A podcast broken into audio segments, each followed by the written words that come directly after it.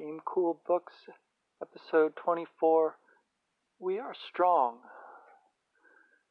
Survivors of shipwreck, Lyra and Pan were likened to at the end of the Silver Guillotine, and as the action is continuous across the chapter break into the witches, so the simile is extended. Lyra moaned and trembled uncontrollably, just as if she had been pulled out of water so cold that her heart had nearly frozen. The unspeakable, though, has been avoided for now. The harrowing episode has only deepened their devotion. Pan presses himself against Lyra lovingly, in a striking phrase, loving her back to herself. And as he's pressed so close and not visible under her clothing, Pan feels the golden monkey's hands patting her down for what that nameless daemon can only assume must be the alethiometer, breaking the taboo in reverse, touching Pan's human. Once more there comes the adjuration as a transitive thought from Pan to Lyra we're only safe as long as we pretend. Though Mrs. Coulter knows her name, deeper concealments than an alias are at Lyra's disposal. Even her tears, which are genuine and copious to Lyra's surprise and shame, will serve to misdirect Mrs. Coulter's suspicions. Her scented handkerchief and consoling words make Lyra determined to stop crying. But it still takes a while, and meanwhile Pan's timid mouse form plays the same game. Fool them, fool them. Even as he also pragmatically checks the drink Mrs. Coulter offers them. They've been drugged once at Bolvangar, and Mrs. Coulter's role as dispenser of sleeping potions will be a major part of the amber spyglass. She's already personally lured at least one child, probably many others, to his doom with hot chocolate though maybe those days are behind her now. So, Pan's concern here is well founded. But it's only chamomile tea. Focusing her attention on it to avoid eye contact, Lyra resolves to pretend harder than ever. Paradoxically, this is also how she can be most herself. To that most basic of invitations to the storyteller or raconteur, whether implicit or, as in this case, asked aloud, What happened? Lyra responds brilliantly. She invents on the spot a tale of being kidnapped from that night of the party by a man and a woman and taken away in a car, of running out, wandering lost, trying to get back and getting caught by gobblers.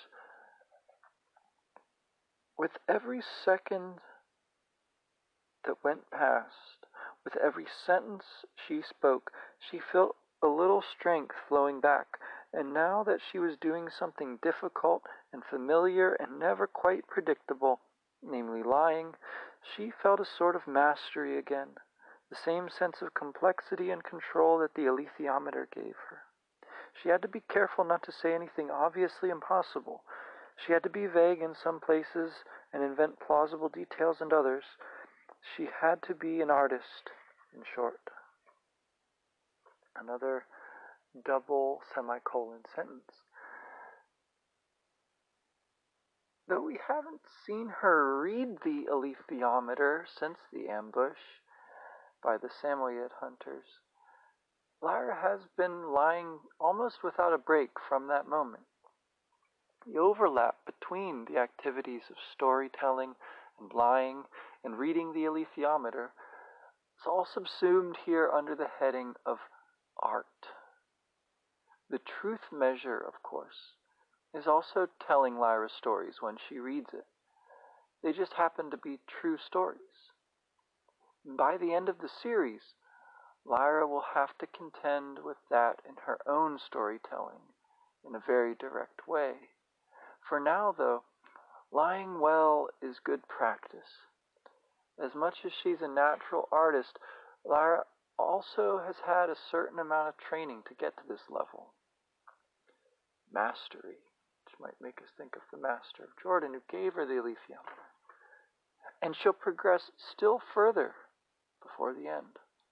The issue of time is brought out explicitly in one of the few places that happens in the story here.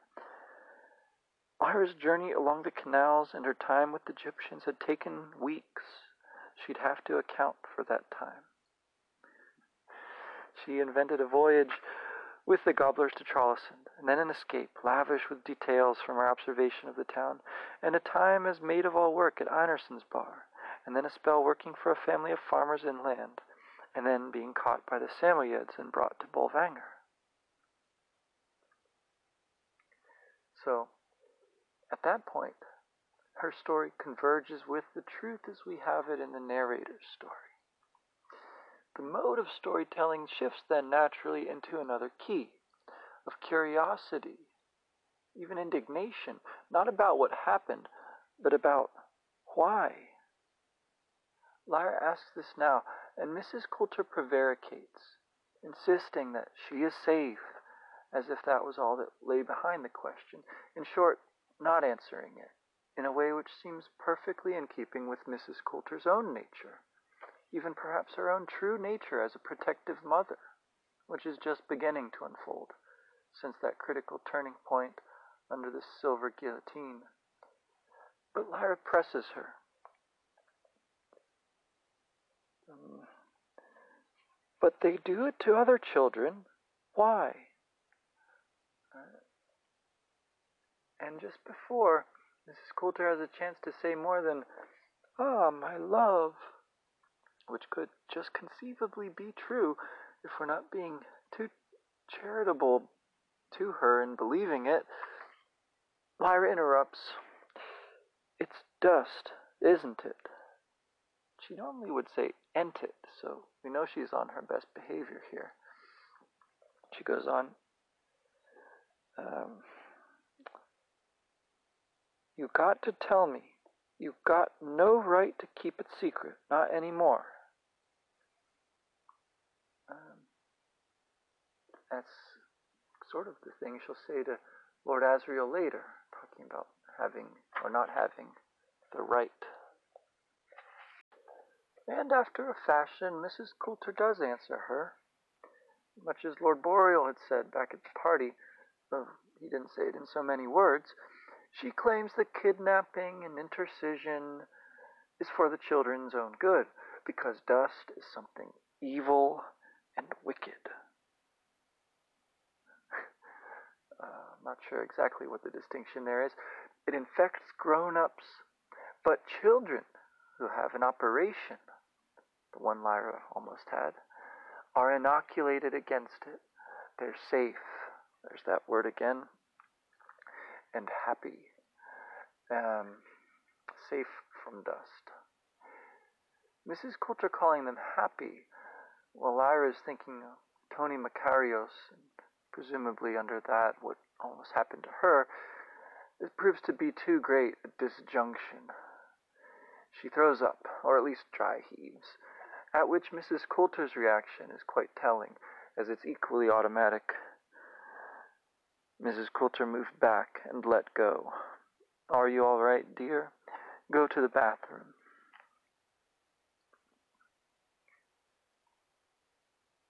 Uh, instead of playing along at this point, indeed, it could have been an opportunity to try to sneak away, Lyra continues to press Mrs. Coulter. Her argument is sophisticated and yet simple, tracing Mrs. Coulter's claims out to point up their contradictions. She says, You don't have to do that to us. You could just leave us.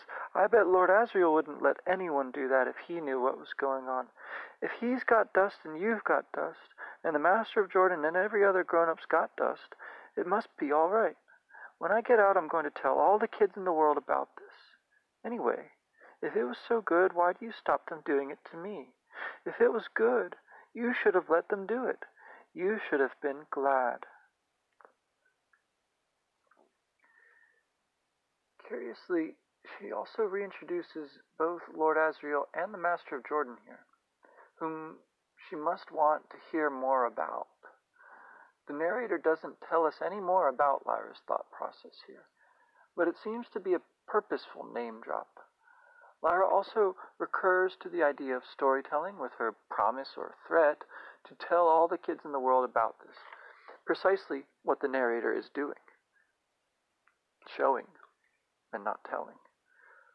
But Mrs. Coulter is not to be deterred by logic. She only shakes her head and smiles a sad, wise smile, and takes refuge in a kind of masochism of ends means justification. Good hurts. It upsets me when you're upset. And what really digs her deeper, goodness me, there are a lot of the grown ups have had the operation. The nurses seem happy enough, don't they? and there's that word happy again. At this, rather than being sick, we see Lyra blinked. Word for word, that two word sentence repeats one that we heard back at their first meeting in chapter 4. There, the context was Lyra beginning to fall under the spell of Mrs. Coulter at her mention of talking to Lord Asriel about his plans to take Lyra to the north. Whether those really existed or not, uh, that's what she said. But here, it's nothing of the sort. Seems like she's telling the truth this time. And it's almost the exact opposite, too. As Lyra understands the nurses, she begins to understand what Mrs. Coulter means by being happy and safe from dust. And a little later, peaceful forever. Very loaded phrase. Near euphemism for death. So the promises of a happy afterlife made by the church begin to map right onto the condition of the oblates who have had their daemons cut away. As Mrs. Coulter goes on justifying these horrors, the key connection between this little cut and the suppression of sexuality begins to come into the open. She almost sounds as if she's giving her prepubescent daughter the talk, the birds and the bees. She says, all that happens is a little cut, and then everything's peaceful. Forever. You see, your daemon's a wonderful friend and companion when you're young, but at the age we call puberty, the age you're coming to very soon, darling, daemons bring all sorts of troublesome thoughts and feelings, and that's what lets dust in. A quick little operation before that, and you're never troubled again. And your demon stays with you, only just not connected, like a like a wonderful pet, if you like, the best pet in the world. Wouldn't you like that?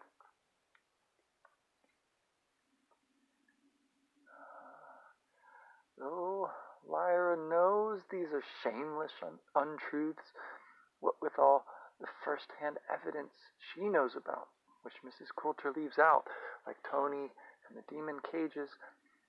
Still more then she hates the liar, the wicked liar. she hates the lies, hates them with a passion. Pan's polecat form, ugly and vicious as it is, and her nearly blazing as she holds him close, much like he sparked with electricity.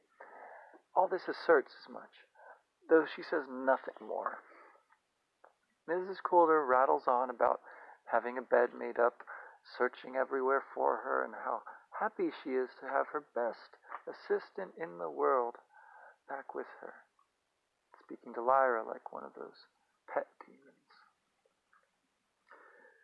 The monkey's restlessness, though, his chittering, tail swinging, pacing with tail erect, make it clear he is far from one of those daemon pets and that Mrs. Coulter is powerfully charged with dust at this moment, with more or less erotic intensity of purpose.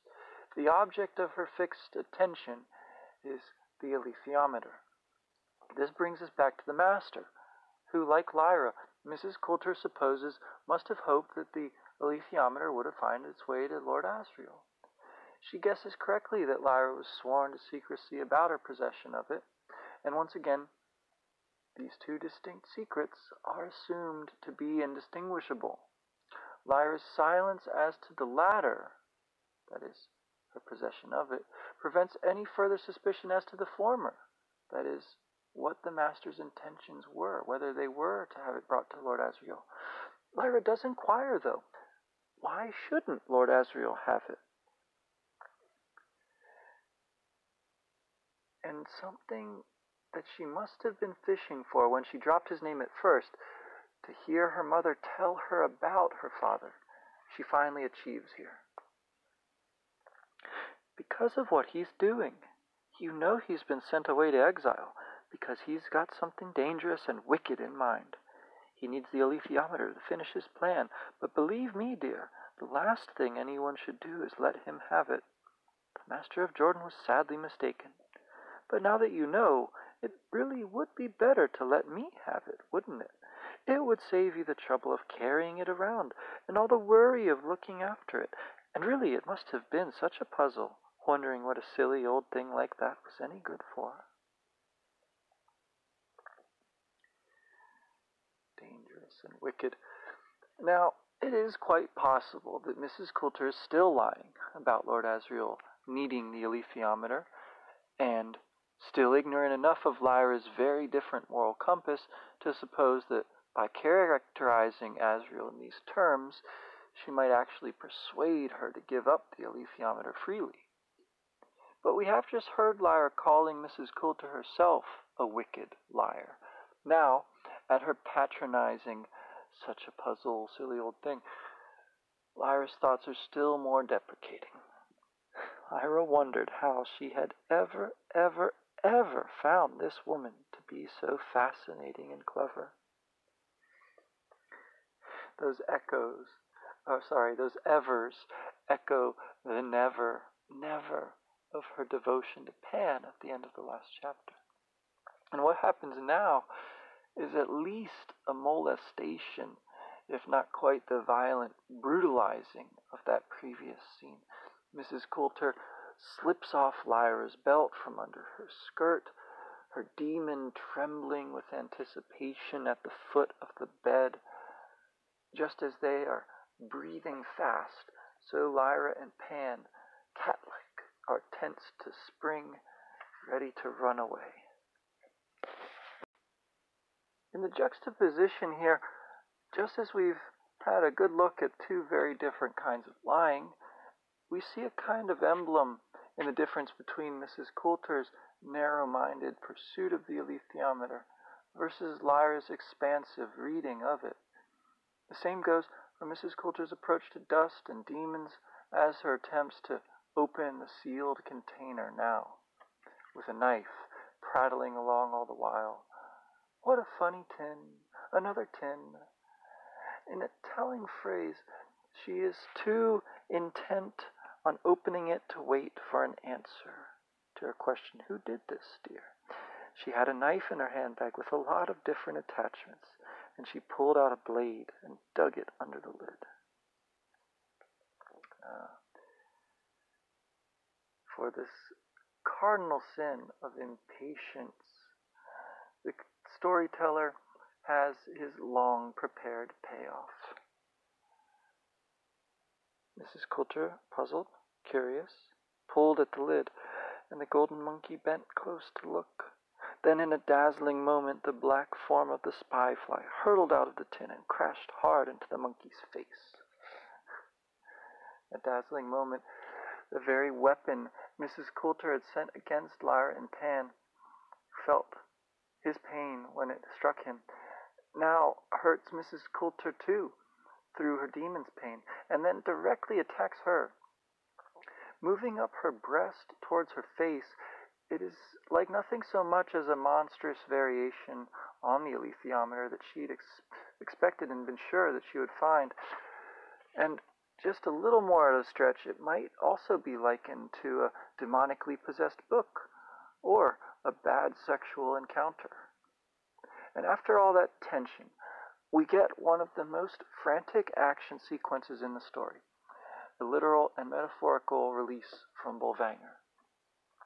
Running faster than she had ever run in her life, Lyra nevertheless detours at Pan's shouted fire alarm reminder, and at another unexpected transitive, when he flashed a thought into her mind, she goes to the trouble of conjuring a fire to go with the alarm. And once again, whiteness is linked to the station.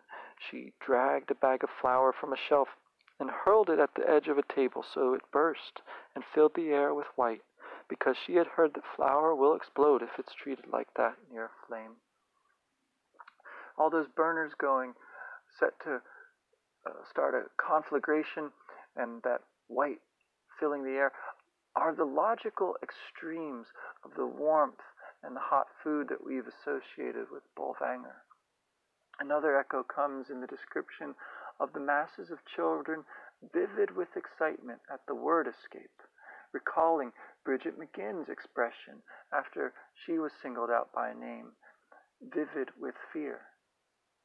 She had been close with Tony Makarios, and he's brought close to mind once more as Pan and Lyra go darting like fish through the crowds back to their dormitory. As she's done so many times, Lyra checks that the alethiometer is there, even before putting her furs on, and as long as it's been since she's actually consulted it. But by its very absence, it determined her escape from Mrs. Coulter, along with helping her build the skill of lying with which to lead up to that moment. And now things are much more straightforward. Either escape or die. At the exit, blocked by the wreckage from the fire and the explosions, they have to climb over struts and girders, almost like they did in the ceiling earlier. And to that neat either or, we get the slight refinement of a wry both and. It would be a fine thing to escape from the station, only to die of cold to get the children moving. Lyra practices telling true stories. She enlists Roger to do the same. Tell them all to come with me. They won't. They're all panicky. Tell them what they do to the kids that vanish. They cut their daemons off with a big knife. Tell them what you saw this afternoon. All them daemons we let out. Tell them that's going to happen to them too unless they get away. Uh, once more, we arrive in the avenue of lights, made more terrifying than ever by the transformation into a firing range. For all the brilliance of the illumination, we first get ominous sounds over the children's boots pattering and creaking in the snow, and even over the crashing explosions comes the cutting howl of Tartar wolf daemons.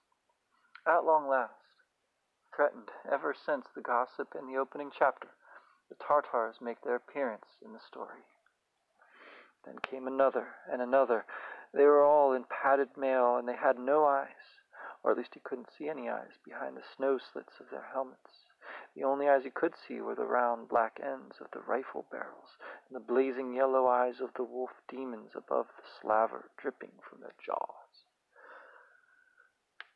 Lyra can only assume that the scientists um, or rather, like the scientists, the mercenaries of Bolvangar are not above casually breaking the great taboo.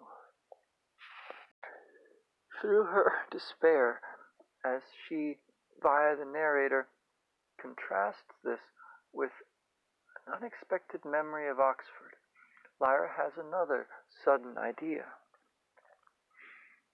It wasn't like the battles in the Oxford clay beds, hurling lumps of mud at the brick burner's children.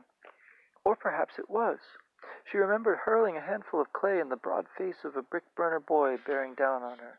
He'd stopped to claw the stuff out of his eyes, and then the townies leaped on him. She'd been standing in the mud. She was standing in the snow. Just as she'd done that afternoon, but in deadly earnest now, she scooped a handful together and hurled it at the nearest soldier feel like she was probably in deadly earnest then too, but she's definitely in deadly earnest now. Deadlier than ever. So, as she did during the fire drill, Lyra starts another snowball fight. she's not the only one gifted with this kind of insight, fortunately, as someone else, Demon, had the notion of flying as a swift beside the snowball and nudging it directly at the eye slits of the target. Um, somehow, the men's blindness seems sufficient to distract the wolves, such for the children to get by them. And if all this seems like a stretch, we are too caught up in the action to quibble with it, particularly when the witches of the chapter title make their dramatic appearance. And then an arrow came flying straight down from the sky and struck another man behind the head. He fell at once. A shout from the officer, and everyone looked up at the dark sky. Witches, said Pantalaimon. And so they were, ragged, elegant black shapes sweeping past high above with a hiss and swish of air through the needles of the cloud pine branches they flew on. As Lyra watched, one swooped low and loosed an arrow. Another man fell. And then all the Tartars turned their rifles up and blazed into the dark, firing at nothing, at shadows, at clouds, and more and more arrows rained down on them. Uh, as uh, they proceed, in the very next paragraph, we get something else. Um, some children screamed, and then more screamed, and they weren't moving forward anymore. They were turning back in confusion, terrified by the monstrous shape hurtling toward them from the dark beyond the avenue of lights. Iorek Byrnison, cried Lyra, her chest nearly bursting with joy. So awesome. Um, and in the fight choreography here, I think for all its cinematic quality, I think you can see even more the influence of the superhero comics that Pullman talks about having loved as a kid growing up. And for me, it's enough to take the place of recess this week, um, reading some of these passages. It's clear where the main interest of the gameplay for this chapter would consist. And then in the direct hit Iorek has against the daemon in that bright fire spilling out, we like the boy who wonders at it later, must ask ourselves again what the matter daemons are composed of must be like, whether it's more like an anbaric field or a flame which burns without consuming, uh, more like that than human flesh. To those who despair of Pullman's unremittingly negative portrayal of the church, I think it's worth pointing out too that he has respect for the church's soldiers here, at least. In a conspicuous phrase, the force divided itself into two. And then a little later, the troops were magnificently brave. But then again, a moment later, they were dead. Perhaps this just points out how, like Iorek, we can treat the soldiers with their physical bullets as lightly as wasps or flies, in comparison with the far more deadly adults of Bolvangar. In our last glimpse, its lights shine from behind and are present chiefly as long shadows cast by the children. Even in that harsh whiteness, for all its dangers, for all she nearly lost irrevocably, Lyra has gained something. As the lights behind them threw long shadows on the snow, Lyra found her heart moving out toward the deep dark of the Arctic night and the clean coldness, leaping forward to love it as Pantalaimon was doing, a hare now delighting in his own propulsion.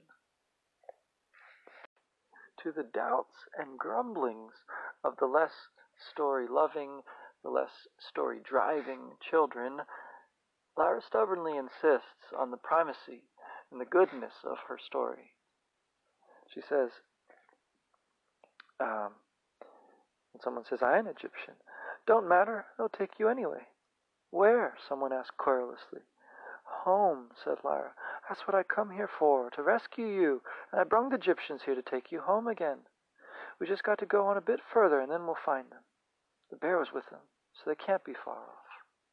Did you see that bear? One boy was saying. When he slashed open that daemon, the man died as if someone whipped his heart out, just like that. So, just as the word escape had accomplished back at the station, the hope of that word home kindles excitement and relief among the kids. We might wonder, in passing, what home means for Lyra. At any rate, she intended to bring Roger back to Jordan, but I think her aim was always to go further on herself. Of course, that isn't part of the story she's telling them right now, and what matters right now is whether that story is true. All Lyra can do is to tell the story as best she can. So she gives evidence, precisely that which Miss Coulter left out of her account, like meeting Tony, who the kids know was taken about a week back, and about the release of the severed daemons, which someone, I think, oh yeah, Billy Costa, corroborates. Yeah, I seen 'em. I didn't know what they was at first, but I seen 'em fly away with that goose. But why do they do it? demanded one boy. Why do they cut people's daemons away? So the kids ask some of the same questions that Lyra did. Ask why. The only answer, dust, suggested someone doubtfully. Well, boys laughed in scorn. Dust, he said. There ain't no such thing. They just made that up. I don't believe in it. Uh, the parallels to a kind of Christian faith, or lack thereof, are implicit here, and the echoes of the Exodus story, with all its typological weight, become insistent. Kids think fondly in a bit of the food and the hot drinks there. It's all on fire. The flesh pots of Egypt. This is exactly what I think is happening anyway in the image that another kid points out next.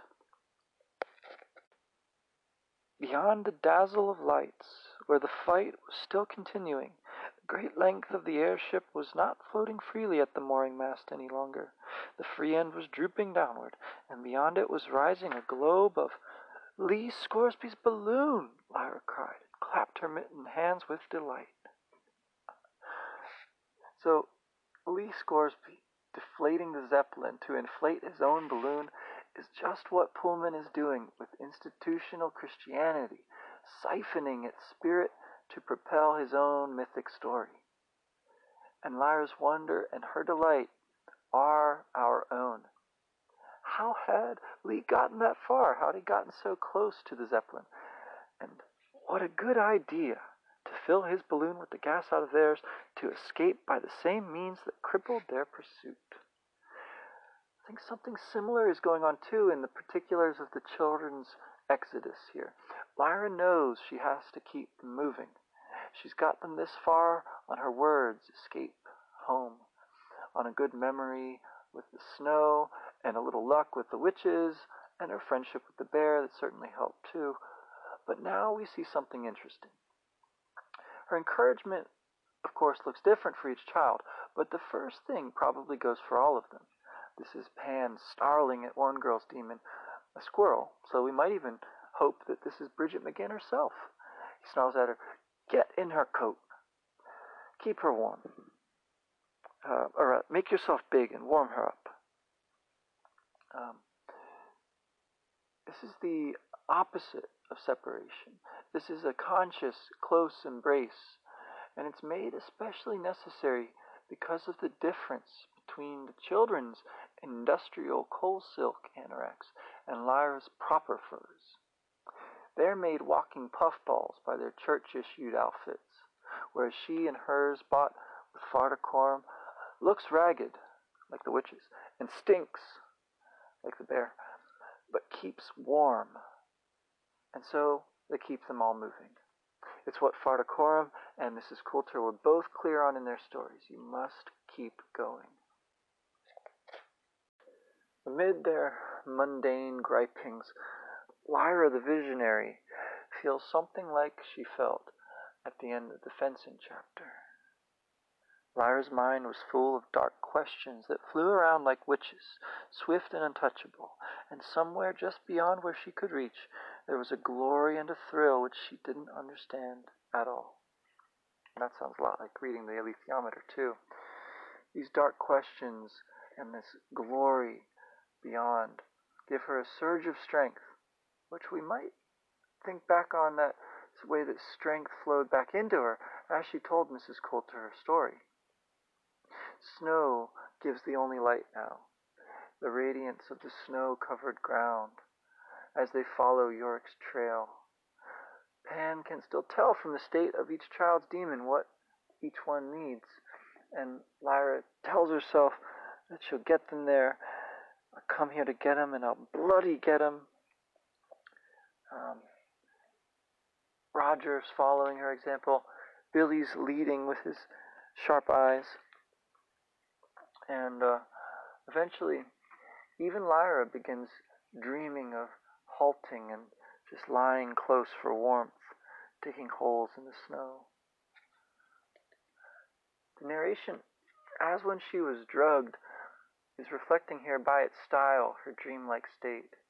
There's ellipses, uh, there's incomplete sentences. Some of this is nightmarish.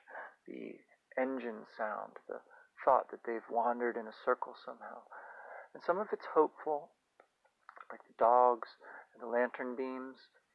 And some of it's poetically irreducible to either. It's the little gusts of wind and wild spirits and freed daemons. Of course, it does turn out to be the Egyptians.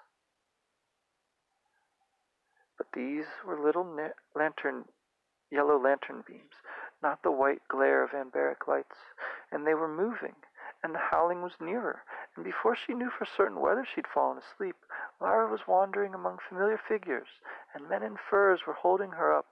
John Faa's mighty arm lifted her clear of the ground, and Farder Coram was laughing with pleasure. And as far through the blizzard as she could see, Egyptians were lifting children into sledges, covering them with furs, giving them seal meat to chew. And Tony Costa was there, hugging Billy and then punching him softly, only to hug him again and shake him for joy. And Roger. Roger's coming with us, she said to Farder Coram. It was him I meant to get in the first place. We'll go back to Jordan in the end. What's that noise? The narrator's abrupt shift to Mrs. Coulter uh, and his abrupt sentence fragment, Mrs. Coulter, ended with a dash. It echoes her own naming of Lyra at the end of the previous chapter. And here she is poised to snatch Lyra away again, this time from her great hope rather than from her terrible fear. And likening the snowmobile to a spy fly at once gives us a stab of foreboding and focuses our attention on the shock of seeing that not only has Mrs. Coulter survived the attack, she has, Lee Scoresby like, managed to sneak up right close. She's already there. She's like the queen on a chessboard, moving unstoppably. And against the golden monkey, Pan, as he'd vowed to do, changes in a blur. But Lyra, struggle as she might, is held fast. Mrs. Coulter's frozen glare mirrors the anbaric headlights, both of which we thought were left behind. Even the snow becomes more menacing. They're in a little blizzard of their own. And out of the whirlwind, Lyra calls for help. Help me, Father Lord Faa. Oh God, help. So, oh God, she calls. It's embedded in her language, whatever her beliefs might be. Pullman's, for that matter. Mrs. Coulter, for her part, is giving orders in the language of the Tartars, and Lyra's bitterness at the situation is our own, as she's thrown like a doll, and as the Egyptians are not able to shoot back for fear of hitting her, and Pan is too worn out to change, but still grimly uh, uh, hanging on. And who was that? Not Roger. Yes, Roger, battering at Mrs. Coulter with fists and feet, hurtling his head against hers, only to be struck down by a Tartar who swiped at him like someone brushing away a fly. Oh. It's this time Roger who comes in fighting as the narration breaks down almost completely quite artfully, even in this moment. It was all a phantasmagoria now white, black, a swift green flutter across her vision, ragged shadows, racing light. A great swirl lifted curtains of snow aside, and into the cleared area leaped Iorek Byrnison with a clang and screech of iron on iron. A moment later, those great jaws snapped left, right, a paw ripped open a mailed chest, white teeth, black iron, red wet fur. Then something was pulling her up, powerfully up, and she seized Roger too, tearing him out of the hands of Mrs. Coulter and clinging tight, each child's daemon a shrill bird fluttering in amazement, as a greater fluttering swept all around them, and then Lyra saw in the air beside her a witch, one of those elegant ragged black shadows from the high air, but close enough to touch, and there was a bow in the witch's bare hands, and she exerted her pale, bare, pale arms in this freezing air to pull the string and then loose an arrow into the eye slit of a mailed and lowering Tartar hood only three feet away. Hmm. We finally see up close bare, pale arm of the witch finishing off the combat. And with the witch, and with the writing, we're pulled up, caught and swept up to the basket of the balloon, where Lee invites Lyra aboard and to bring Roger by all means. And Iorek, too, piles in with a creak of wicker, and then the witches let go of the rope, keeping it down on the ground. And Lyra thinks that no um, no rocket could have. Um, where is it? Oh, yeah. She thought no rocket could have left the earth more swiftly. She lay holding onto Roger on the floor of the basket, pressed down by the acceleration. Lee Scoresby was cheering and laughing and uttering wild Texan yells of delight. Iorek Byrnison was calmly unfastening his armor, hooking a deft claw into all the linkages and undoing them with a twist before packing the separate pieces in a pile. Somewhere outside the flap and swish of air through cloud pine needles and witch garments told them that the witches were keeping them company into the upper airs. So, once more, as we're aloft with speed and yells and whoops and wishes for company, the tempo changes once more. Lyra recovers her breath, her balance, her heartbeat. She looks around, and we do with her, passing through a cloud, hearing about one witch lady in particular who wants to talk to her, and looking forward to having a yarn, and thanking Iorek, by whom the whole basket is tilted to one side. If it's a metaphor for Pullman's writing, it's still fairly accurate then, because combination of tidy philosophical instruments and talking animals, maybe weighted towards the latter, and uh, exuberant souls, and a buoyant eureka pulled by witches. I think that's what his writing is like. Roger, too, probably deserves Lyra's thanks for his timely headbutt. He looks warily at the bear, but to Iorek, Roger's just a flake of snow. Lyra looks out at the scenery. What a sight! Directly above them, the balloon swelled out in a huge curve. Above and ahead of them, the aurora was blazing with more brilliance and grandeur than she had ever seen. It was all around, or nearly, and they were nearly part of it. Great swaths of incandescence trembled and parted like angels' wings beating. Cascades of luminescent glory tumbled down invisible crags to lie in swirling pools or hang like vast waterfalls. So Lyra gasped at that, and then she looked below and saw a sight almost more wondrous. As far as the eye could see, to the very horizon in all directions, a tumbled sea of white extended without a break. Soft peaks and vaporous chasms rose or opened here and there, but mostly it looked like a solid mass of ice, and rising through it in ones and twos and larger groups as well came small black shadows, those ragged figures of such elegance, witches on their branches of cloud pine. Lyra's dark questions were likened to witches before, as if to prepare us to see them meet the glory of the aurora now and the promise of a talk with Serafina Pekkala about dust in the next chapter. We get a description of her now. She was young, younger than Mrs. Coulter, and fair, with bright green eyes, and clad like all the witches in strips of black silk, but wearing no furs, no hood or mittens. She seemed to feel no cold at all. Around her brow was a simple chain of little red flowers. She sat on her cloud pine branch as if it were a steed, and seemed to rein it in a yard from Lyra's wondering gaze. The witch queen, crowned with a chain of little flowers, is compared at once to Mrs. Coulter.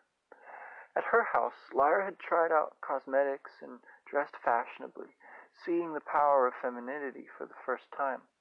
But seeing Serafina up close in all her simple elegance and otherworldly powers of flight and warmth and youth, she suddenly realizes why Farder Coram loved her and why it was breaking his heart, though she had not known either of these things a moment before. It has to do with old age and youth. In a voice like the aurora, so that sound and sense are confused, the witch queen asks Lyra first about the symbol reader. Kaisa makes a cameo, so the children's daemons must have reached some kind of shelter, we can assume. And we learn that the Egyptians were victorious. Both of those goals that they set out with intention uh, to rescue the children and to punish the gobblers have been accomplished, though the first perhaps a little more fully than the second. All the kids are safe, but of Mrs. Coulter there is no sign. In a wild yell, presumably rather different from Lee's, she summons the witches and has the aeronaut throw them the rope. Once more, question is raised. So, Lyra, do you know why you're going to Lord Asriel? Lyra was astonished. To take him the alethiometer, of course. She had never considered the question. It was obvious.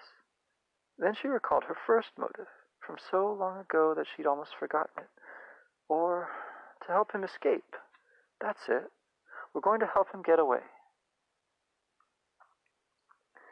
So this conflict or incoherence between goals uh, is brought to the forefront here. Whether to take him to the alethiometer or to help him escape, or both. What those things might have to do with one another, and of course, what those things are going to have to do with dust is going to be a uh, quite the yarn. Uh, but before we can get to that, Lyra yawned, and it looks almost like Serafina Pekkala. uh, in, in, reaching a hand over the rim of the basket and touching her eyes, casts a kind of sleeping spell on Lyra, um, so that she can get some rest as uh, they moved north toward Svalbard. So that's what we'll get to next time, uh, entering into part three. As I said, we'll pass over the recess for this one, as I think you can get a pretty good idea of it just from the fight scenes. Um, trying to think out some of the choreography there and imagine what that must look like. And if you've got time, you can think too about the staging of the firework maker's daughter, um, and how Pullman says at the end of his essay about it, I repeat, you have to start with fun. So, a lot of interesting material there to consider, and I hope that you are having fun. Thanks again for listening.